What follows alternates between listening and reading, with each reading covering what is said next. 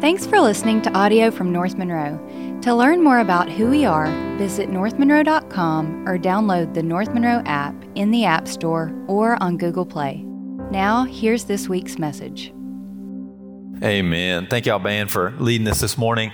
Uh, my name's Stephen. Clearly, I'm not Pastor Bill. He is at the SBC convention this week. Him and Cody and Warren, not Warren, Warren's here. Uh, him and Cody and Blake um, and Kenneth are there. Uh, so they're out uh, learning some new things, I guess. I don't really know what they do there. I need to go at some point. Uh, my name is Stephen. I am the student pastor here, so I work with these amazing teenagers sitting up here in the front. Y'all look so good this morning. Uh, that was a couple of mine, Jackson and Finner. Um, and so we're super excited to be here today. Um, I'm very glad y'all are joining us for church this morning. Uh, but it's been a kind of a crazy week. I see my mom and dad sitting over there. I just made eye contact with them, had to call them out. Uh, it's been kind of a crazy week. A lot has been going on. Uh, we had, y'all remember what last week was? Yeah, I heard it over here. VBS. I've been singing Destination Dig in my head all weekend. Uh, we had VBS last week. It was a great time. Um, all my high schoolers, we are leaving for Panama City Beach in the morning at like 6.15. We can't wait. It's going to be a blast. Uh, so if you're going on that, 6 o'clock behind the Student Center, be there. If you're late, we'll leave you.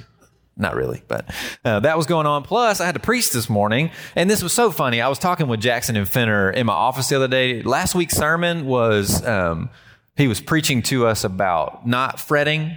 And all week I've been fretting about preaching. I feel like I did not hear what he had to say last week. I was not listening. Uh, so it's been just a crazy week. And then also I've got some big news for everybody. I figured this would be the best time to just rip the band-aid off. Um, yesterday I got engaged to my girlfriend.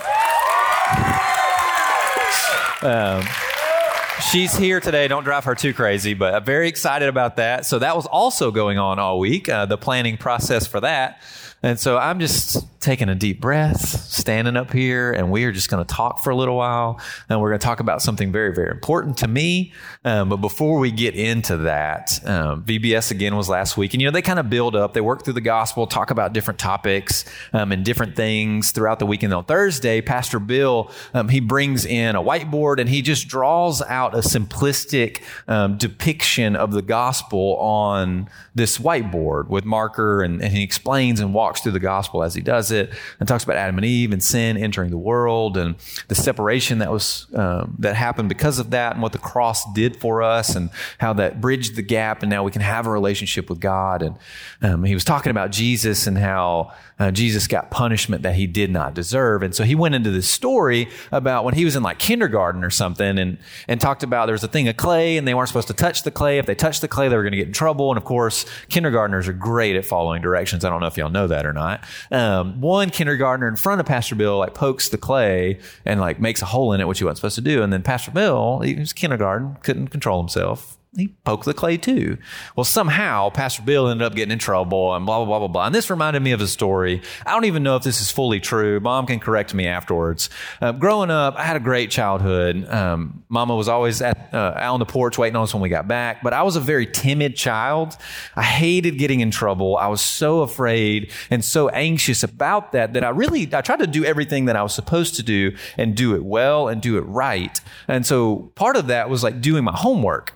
So in third grade, uh, we always tried to do our homework at school, or at least I did, uh, do my homework at school. So when I got home, I could just go rip, romp, and stomp outside and run around until the lights came on, and then come back in probably dirty and in need of a shower. And then also another point before we get to this, um, back in the day, y'all, some of y'all probably remember this. They had like wooden paddles and they drilled holes in them for like aerodynamics so that they get you, they make you pop a little. You know, you hop whenever you get whipped. Um, some of you probably know. I'm sorry if that brings back any bad memories. Well, I wasn't a kid that got whipped. Never.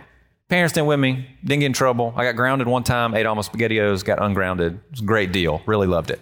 Um, and in third grade, like I said, I tried to do everything right. I wasn't a little angel. I was just a little timid and anxious kid that tried to do everything well so that I wouldn't get in trouble well, we had spelling homework or something. Uh, you're looking at the third place, seventh grade champion. Well, third place is not really champion of spelling. Back in the day, I got out on the word ostentatiously. I can spell it now, but couldn't then. Uh, but in third grade, I don't remember what they were, but I remember having to take it home and do it. And I know to this day, I'm 30 years old and I stand beside it. I did my spelling homework. I did every word, turned it in. I think I remember putting it in my backpack, but somehow, apparently magic is real. I got to school and I unzipped my backpack and it had vanished. Um, couldn't blame it on the dog. Couldn't blame it on a fish. I don't think that's an excuse I've heard before. Um, and my homework wasn't there. And for some reason, this teacher decided that our punishment would be one lick with one of them aerodynamic paddles. This one might have been plastic, a little lighter, more efficient, um, goes through the air better. Um, y'all know what I'm talking about. And and I don't recall because I think I've blocked it out. This was a dark time in my life. don't laugh at me. And I couldn't find my homework. And the punishment was what the punishment was. I know I did it. I'm pretty sure I found it when I got home later that day but I didn't follow the rules. So my little timid self got walked out into the hallway, and I think I got whipped one time, just once, and that like crushed me. I was destroyed, so embarrassed, so much shame, cried. Don't tell anybody. And went back to class and and still to this day, I feel like that was punishment that I was not supposed to get. Well, I was in third grade, so I've moved on, as you can tell. Um, but I remember that story that Pastor Bill told, and this story made me think about that. And it's not an issue, but I feel like we only ever talk about this concept of undeserved punishment around Easter. Um, we're celebrating the resurrection, and, and we talk about before the resurrection the, the sacrifice that Jesus made, and it is the centerpiece of our faith. It is the cornerstone of, of what we believe. And so today I want to take some time and, and try to paint a word picture for you of what Jesus Christ did on the cross for us. Not even as much the profound meaning, we will talk about that at the end, but the details of what happened to him on that day. I was thinking about talking about this after stressing about topics and what can I talk about. We got camp coming up. Just got back from whitewater rafting. VBS is here. I'm about to get engaged. All this crazy stuff running through my head. I remembered this Bible um, this was a Bible that a good friend of mine gave me, I think just before I got saved, which was odd timing. And it's honestly, it's been sitting in the student center um, on the mezzanine in a corner underneath a bundle of wires. Probably doesn't meet the fire code. Sorry, Warren. Um, and it's just been sitting there. But this is this is my Bible, and it's so old and so tattered that even the duct tape's not sticking anymore that I used to put the uh, the backside back on it. Um, and I remember when I came to know Christ, I picked this thing apart and I always ended back in the Gospels towards the end in the story of Jesus' sacrifice. And there's marker, highlights, pins, all kinds of stuff in those chapters. Now, you can actually, if you have your Bibles, go ahead and turn to Matthew chapter 26. Um, that's where we'll spend a lot of our time, and then we'll bounce around a little bit and you can just listen.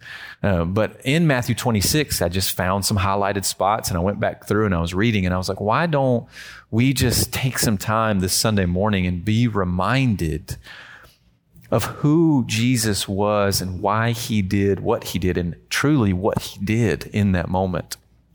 And so, a little preface before we get um, to all of this. Um, and some things, the title of today is Remember the Cross. And the first thing I want you to ask yourselves is why should we remember this? Why should we remember this? And there are three things that came to mind when I said that. The first is that the past shapes our future. All of you right now can look back to things in your life that have been tragic or wonderful, that have changed you and made you who you are today. Also, that the depth of that past and how it's affected us shapes our minds and our thinking. And then finally, the degree in which we hold on to that past shapes our very soul and defines all of the things that we choose to do in the future. They're all contingent on how our soul has been marked by what has happened before us because we don't know what the future holds. So, a glimpse into the past before we jump into this is first off, all of you know the story of Adam and Eve. Adam and Eve were in the garden, their souls were clean, there was no sin. Adam and Eve were tempted, and in that temptation, they decided in their hearts and in their minds to commit the very first sin against God. And it changed everything and we see the sacrificial system come into play, something I don't even think about oftentimes. Because not long after that, Adam and Eve are clothed in the skin of other animals. I don't know what animals they may have been, but what we see here is that the sinfulness and the dirtiness and the ugliness and the nakedness of Adam and Eve were covered by animals that God had sacrificed and used their skin and that offering to cover them. And this began a trend where laws would be set in place And if we did not follow them to the T, then we would have to sacrifice a, a, a dove. We would have to sacrifice a, a chicken, a goat, a, lamb, a sheep, a, cow, whatever it was that we could afford, or however much we had to sacrifice to cover these sins. And for thousands of years, this idea of sacrifice that because we have sinned, because we still sin today, that sin must be covered by something. God chose the sacrifice of animals because they physically needed clothing and that was the only source. And so animals became the focal point of sacrifice. And the law pointed out to us that we cannot do it on our own. We cannot follow every single law in the Old Testament. It's impossible. So there had to be another way. And if the sacrificial system was already in play, then that was going to be how it had to play out. And so, as you all very much know, and if you don't know, please listen. A man was born and a story began.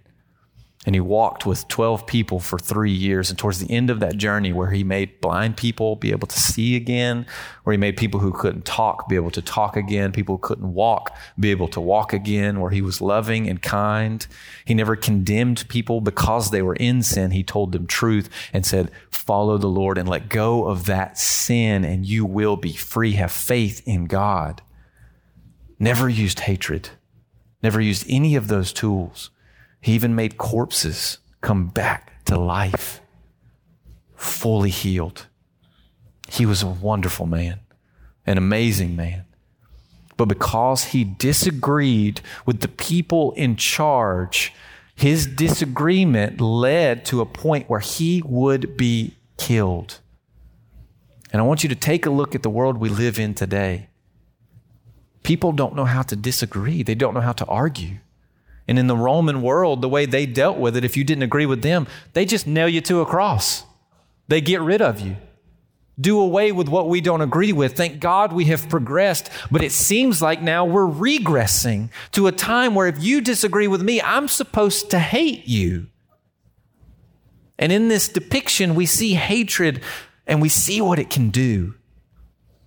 So in Matthew chapter 26, let's begin to read. We're in, starting in verse 36, so we're pretty far into it.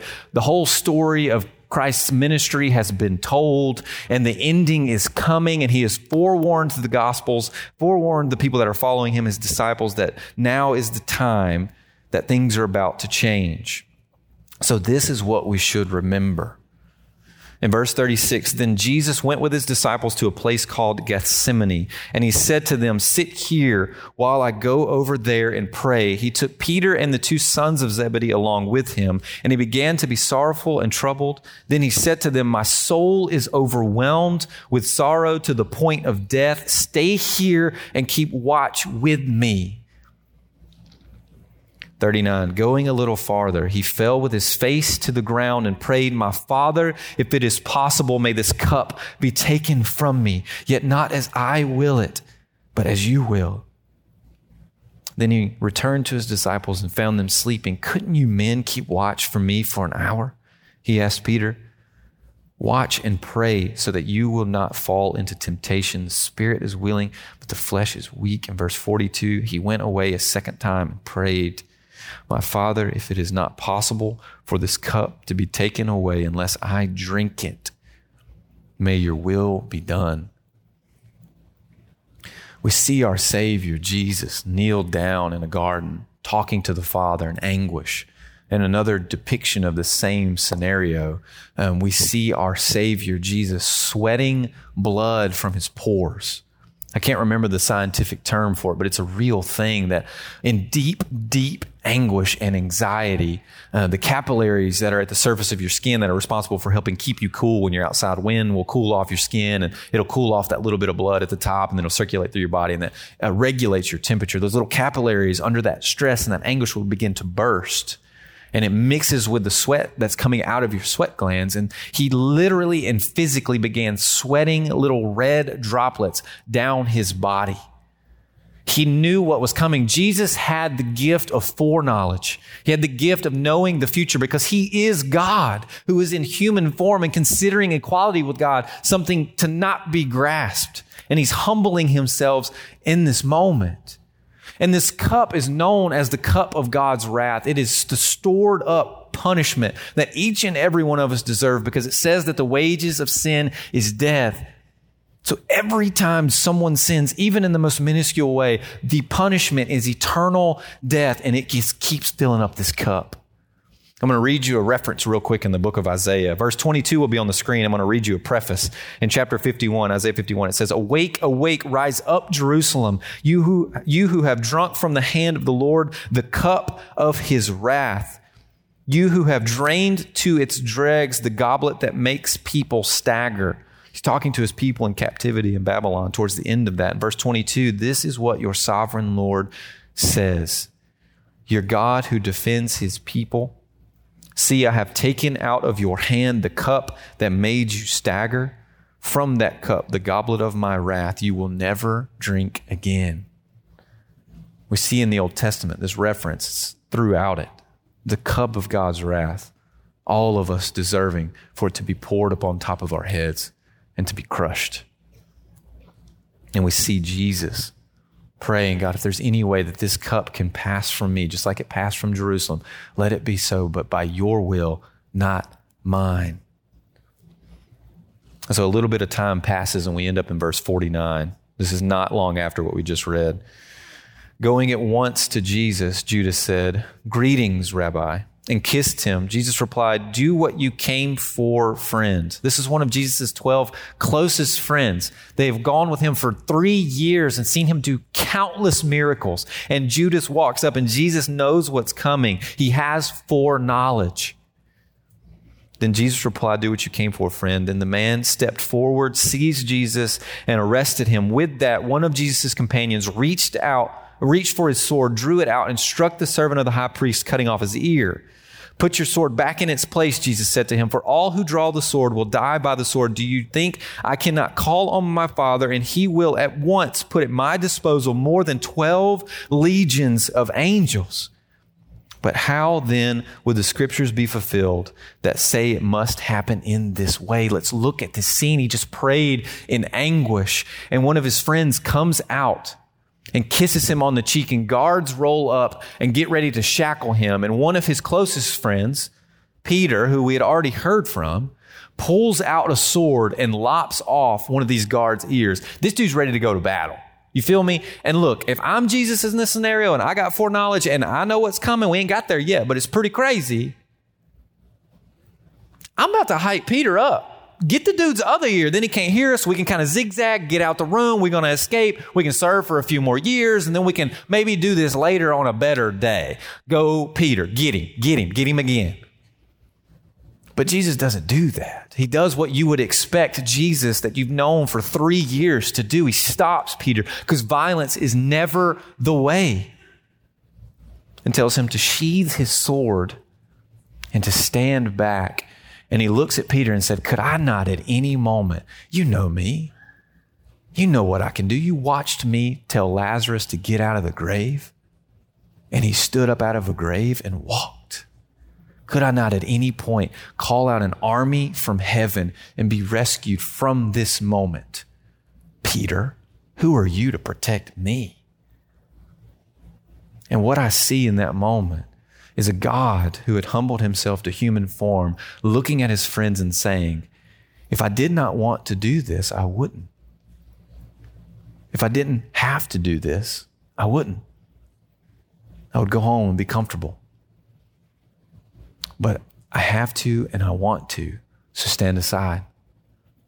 And his best friends watched as these guards walk up and shackle his wrists and carry him away to the most unfair trial potentially in history because it was so, so brutal.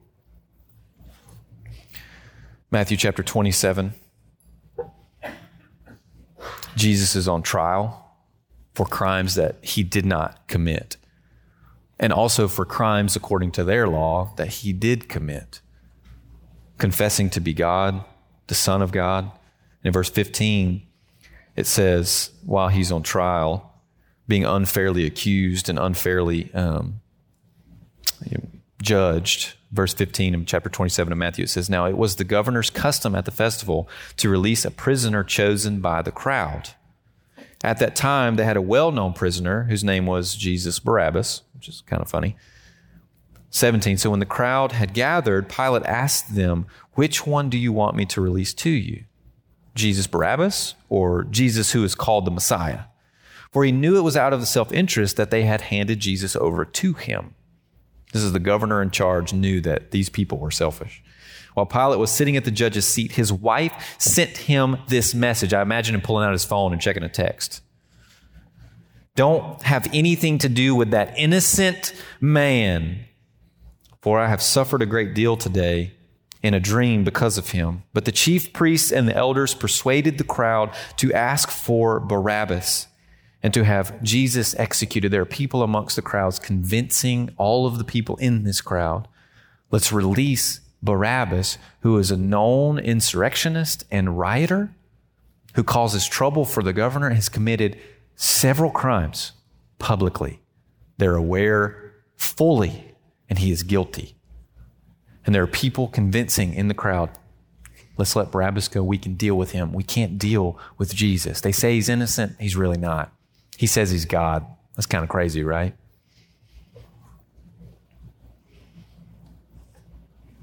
Verse 21 Which of the two do you want me to release to you? asked the governor. Barabbas, they answered. What shall I do then with Jesus, who is called the Messiah? Pilate asked. They all answered, Crucify him.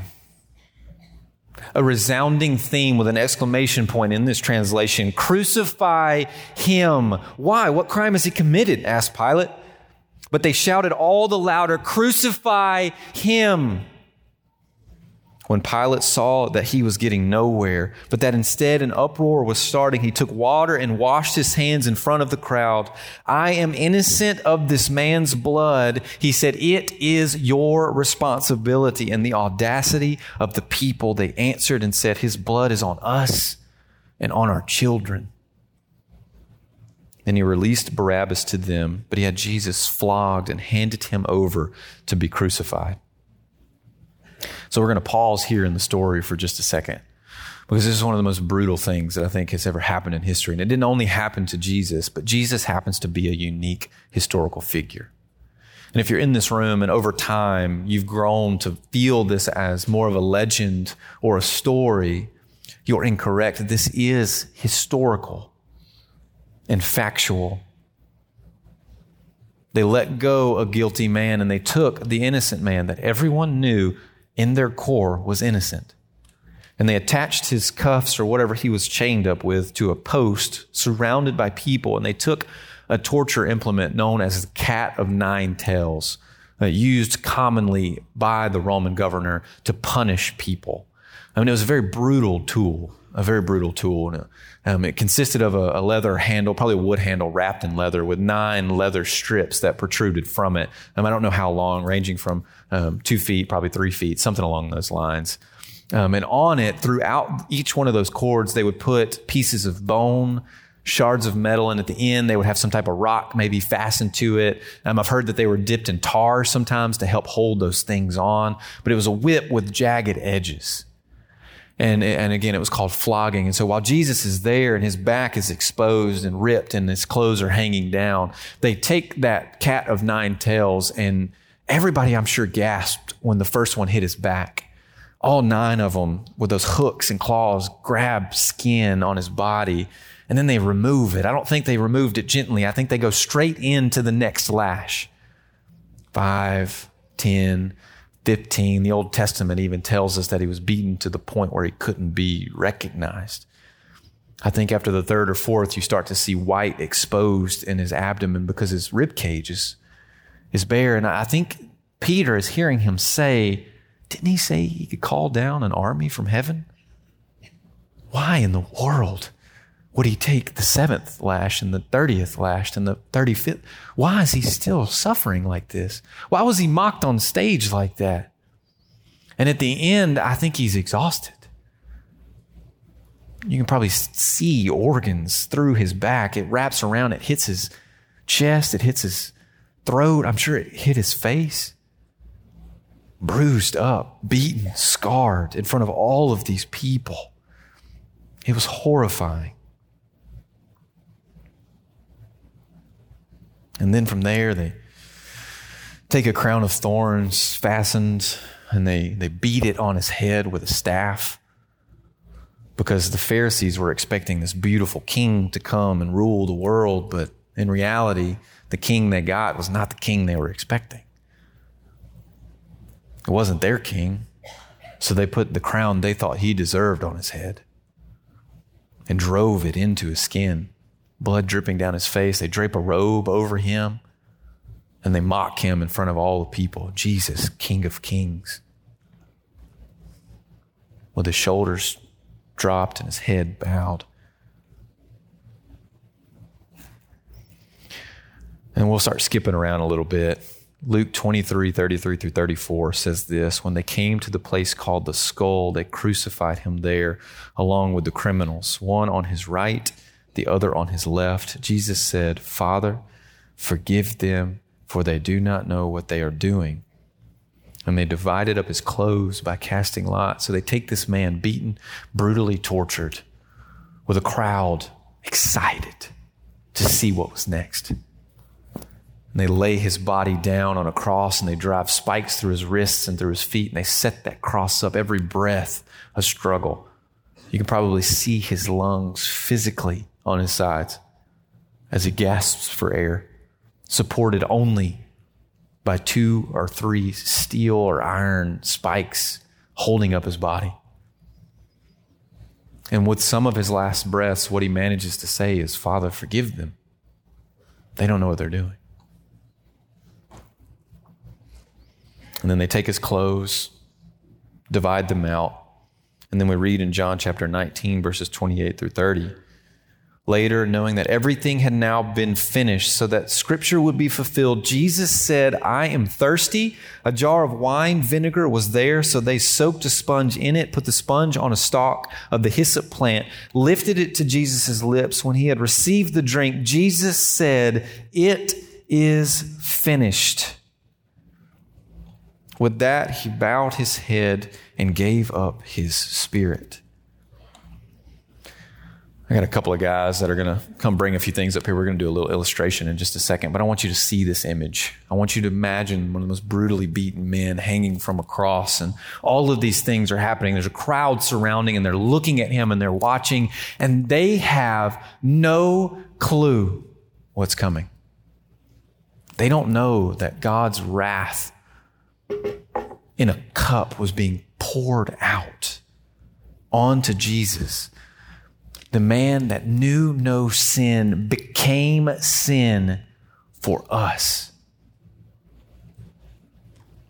And to fulfill a final prophecy, wine vinegar is raised to his lips. He drinks it and he utters three beautiful words. That basically, that sacrificial system, that law system that we've been working and working and working for, it has been fulfilled, it is being fulfilled. And right now, it is finished. Jesus put an end to the sacrifice of physical life through his own life because he is God. And at any moment, he could have come down off that cross, healed himself, wiped out everybody that didn't believe in him, and lived a comfortable life, but he chose to do the opposite because a sacrifice had to be made so that you could have a relationship with the Father. And our very sin was poured out onto him, it held him to the cross. And so I want to do a little illustration for us this morning. They did this at VBS, and this is one of my favorite illustrations. This water will represent us really Adam and Eve. They're the only two humans that experienced purity and, and joy and life with God, walking with Him without sin. And this looks appealing on a hot day. I saw this quote earlier that it said, it, it, uh, This 90 feels different than when I was running around in it when I was a kid. I think that's such a fact. So this would be very refreshing on a hot day. But this represents Adam and Eve prior to sin. And now this is chemistry, if you will. So I'm going to show you a little experiment to drive this point home. Um, this is going to represent sin. Many of us know it as iodine.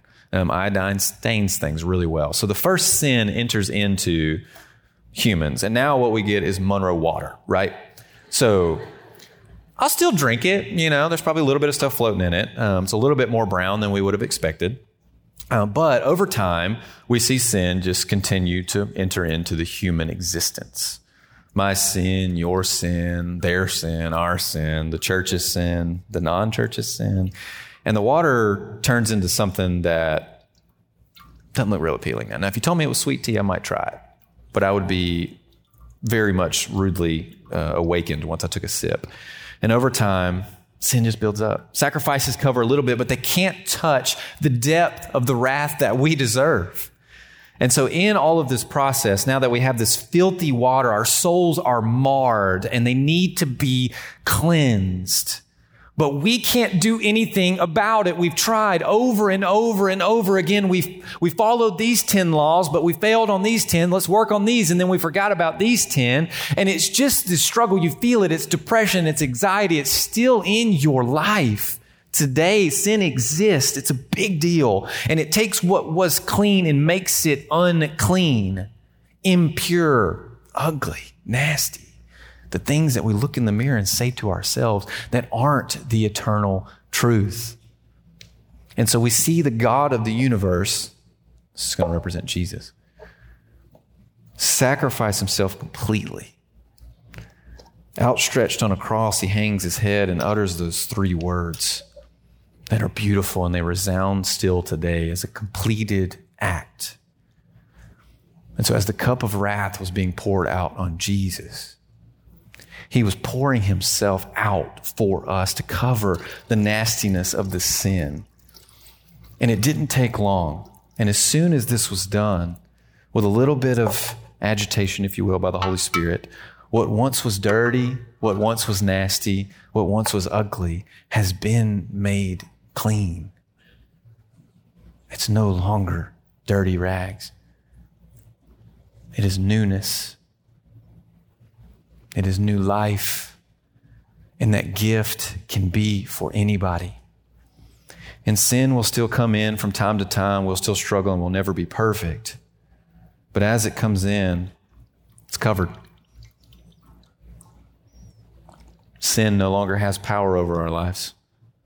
But this only comes into existence for us if we confess that Jesus Christ is Lord of our lives and we ascribe to the Savior that hung on the cross. And if we had about three more hours, we would start talking about the resurrection too, because that's the most beautiful bow tie on top of this most heinous act in history. Church, your sins have been covered. You can walk in newness of life. But as they say at VBS, you have to admit that you're a sinner. Believe that Jesus did what he said he did and that he rose from the grave and confess that he is Lord of your life and you will be saved. So I'm going to quote one last scripture for us. It'll be on the screen for you. It's Hebrews 12, 1 through 3. I highly encourage you to commit this to memory. Now, the translation I have is a little bit different, so just kind of follow along as you, as you hear this. It's Hebrews 12, 1 through 3. In verse 1, it says this Therefore, since we are surrounded by such a great cloud of witnesses, let us set aside everything that hinders us and the sin that so easily entangles us, and let us run with endurance the race that is set before us, fixing our eyes on Jesus, the author and perfecter of our faith, who for the joy set before him endured the cross, scorning its shame, and he is seated at the right hand of the throne of God. And verse 3 is something I preach to myself daily. Consider him who endured such opposition from sinners so that you will not grow weak and lose heart. Jesus on the cross, for my traditional folks in here, is the greatest Ebenezer that has ever been set up. A reminder of what has been done, and these sweet, sweet words from an old hymn prone to wander. Lord, I feel it, prone to leave the God I love. Here's my heart. Oh, take and seal it. Seal it for thy courts above. If you know Jesus in this room, remind yourself daily of what he went through. And praise God, he's not calling you to go through that same thing. He might, but I don't think he is. What he's calling you to do is get a little bit uncomfortable, to start talking about this story that changes lives eternally. It's a beautiful thing.